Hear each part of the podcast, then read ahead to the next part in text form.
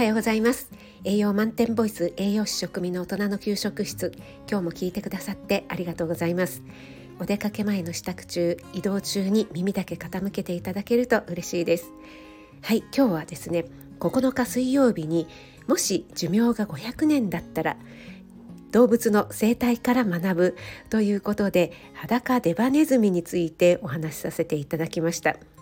今日はその続きのお話になります。もし人間が裸デバネズミ並みに長生きしたとしたら単純計算で500年生きることになるということでねお話しさせていただきました。もしまだ聞いてないよという方は聞いてみていただけると嬉しいです。一般的なハツカネズミなどのネズミは寿命が23年などに対して裸デバネズミは30年も生きる、ね、だいたい大きさは同じぐらいなのになんでこんなに差が出るのかということなんですけどもその秘密はですね裸デバネズミは非常に省エネ体質だということなんですね。この省エネ体質がなぜいいのかというと私たちエネルギーを生み出す時に生じる副産物として活性酸素というものが出ますよねこの活性酸素が、えー、タンパク質とか DNA とかを酸化させて、まあ、つまり錆びさせるとかって言いますけどもそれによって老化してしまう体を細胞を傷つけてしまうということなんですよねよく私たちも抗酸化作用の高いものを食べるといいですよっていうのもねそういったことなんですよね。そしてこの省エネ体質に加えてもう一つ長寿の原因となる特徴というのがですね裸デバネズミは哺乳類では非常に珍しく新社会性をとる生き物なんだそうです。この新社会性というのはですねミツバチとかアリなどの昆虫に見られるようにね、えー、女王蜂とか女王アリを中心とした分業性のことを言うんですよね。これが哺乳類でっていうのはとても珍しいことなんだそうです。これとっても興味深いんですが裸デバネズミは女王ネズミを中心に1匹のね女王ネズミを中心に100匹程度の集団で暮らしているそうなんですけども子供を産むのはこの1匹の女王ネズミのみなんだそうなんですね。ただ女王蜂のシステムと違うところは女王蜂の場合は他のメスの蜂は子供を産めない産めないんですよね。それに対して裸デバネズミはですね女王ネズミの発するフェロモンによって他のメスネズミの排卵が止まっている。ということなんだそうです。なので子供は産めるんだけれども一時一時的に産めなくなっているだけなんですね。なので女王ネズミが死んでしまった場合は、えー、女王ネズミがねいなくなるのでそのフェロモンの影響を受けないので排卵が復活して別のメスが女王となって子供を産むことができるというね、えー、本当に驚きのシステムというか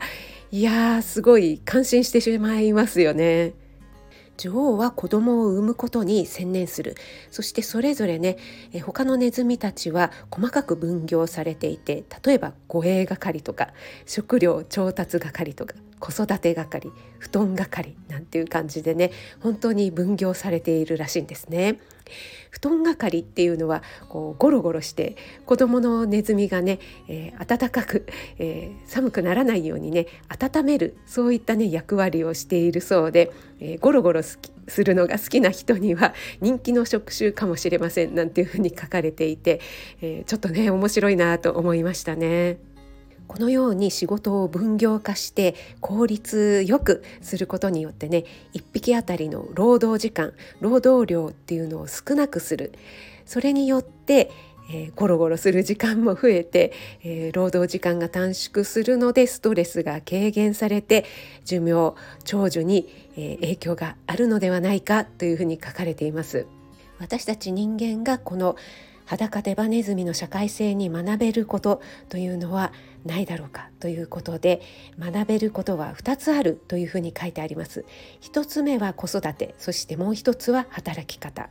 まず子育てについては産むことに産むことをね選択したカップルに社会全体としてサポートを手を手厚くするということで例えば3人以上子供を作るという場合は養育費、えー、それ以降のね、え4人目などの養育費をプラスして、え手当を支給するなど産みたい方はたくさん産めるような仕組みづくりをしてはどうかということが書かれています。今まさにね日本は少子高齢化ですよね。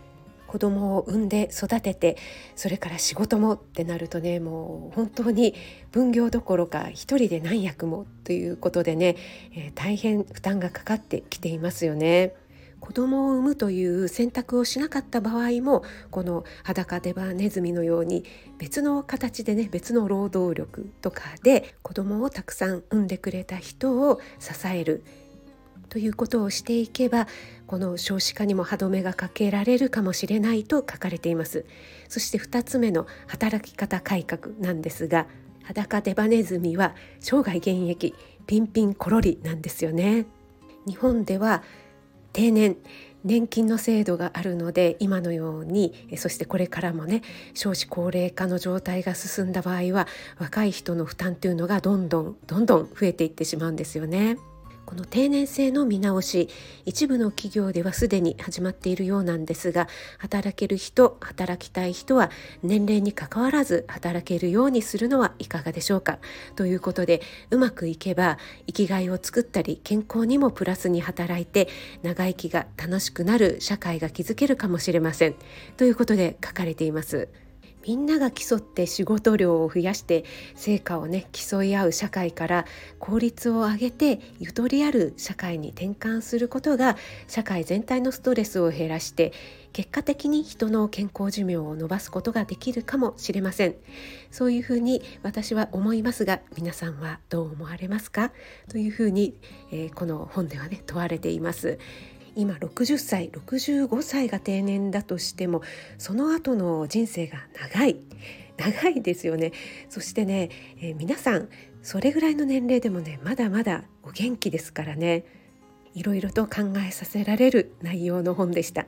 皆さんはいかがでしょうか？よかったらね感想などを聞かせいただけると嬉しいです。最後まで聞いてくださってありがとうございます。それでは今日も素敵な一日をお過ごしください。気をつけていってらっしゃい。